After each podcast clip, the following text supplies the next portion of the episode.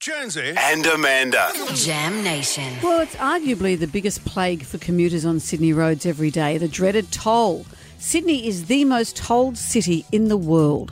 And it seems like every day they keep rising and rising.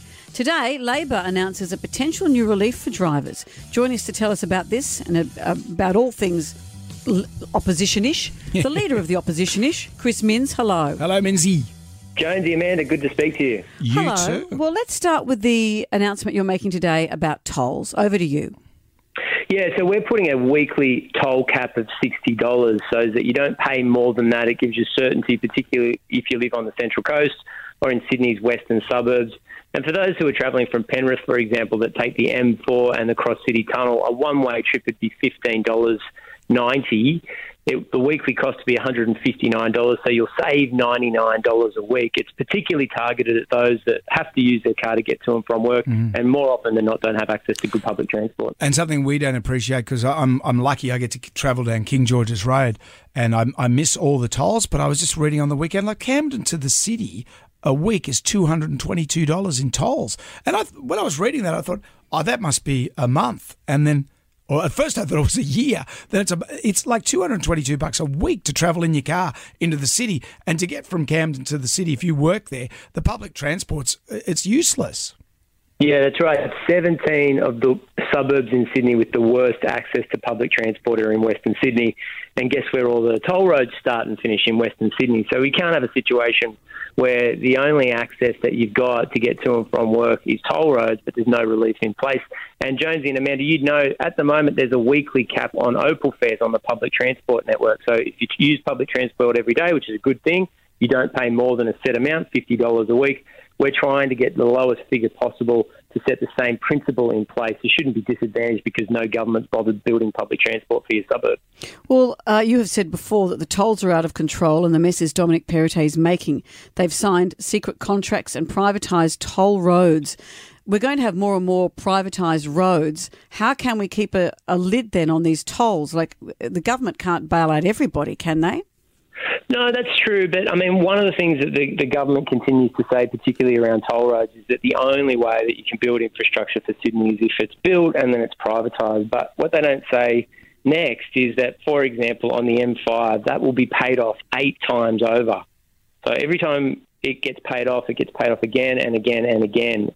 And the M4, it's six times over. The other roads, it's a similar multiple. And all of that money goes to a private toll road company. So the entire WestConnex system was built for 21 billion.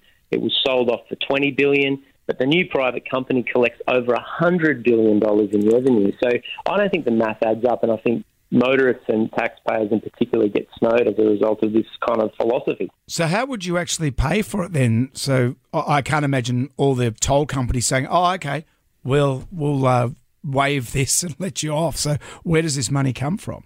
Yeah, well, we have to make sure that we're intervening, and that means making sure that there's relief schemes in place. I mean, I can only do what I'm left with. The contracts have been signed, and we need to make sure there's fairness over time. So I think that this immediate relief is needed, particularly for those that can only get to work on toll roads.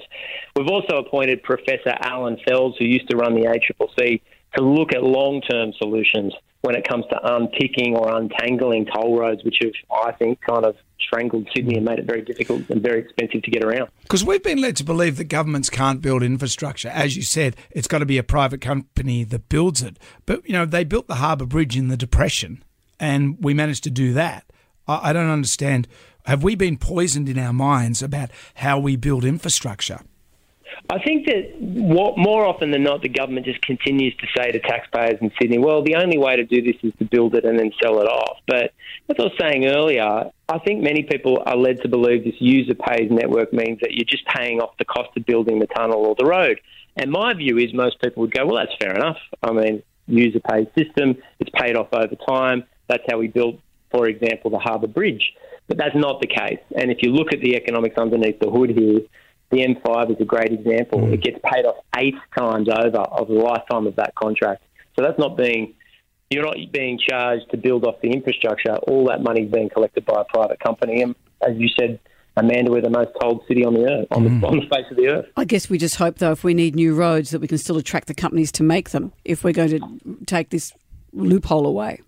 I think that there's a good case now, particularly for competition in toll roads in Sydney. You can't have a situation where one company owns basically 10 of the 12 toll roads because we we can't have a situation where that kind of market dominance is in place. I think it leads to unequal outcomes for a lot of motorists. I'll tell you what, free up the other supporting roads too, because um, you know people. If they if they can take the toll road without it being such an expensive thing to do, it makes all the other auxiliary roads flow a bit more easily in the mornings and peak out too. Yeah, I think that's right. I mean, $4 billion roughly to build the M8 and surface traffic along King George's Road, Stoney Creek Road, and Canterbury Road rapidly increased after it was built. It should have had the reverse effect. Mm. If you build this kind of infrastructure, you expect surface traffic to drop. And the reason it massively increased is because the cost is just too high. Mm. It's too high. Well, Chris, it's always great to talk to you. Thank you for joining us today. Thanks, Jamesy. Thanks, Amanda. All the best, guys. Thank you. Opposition Leader Chris Minzet.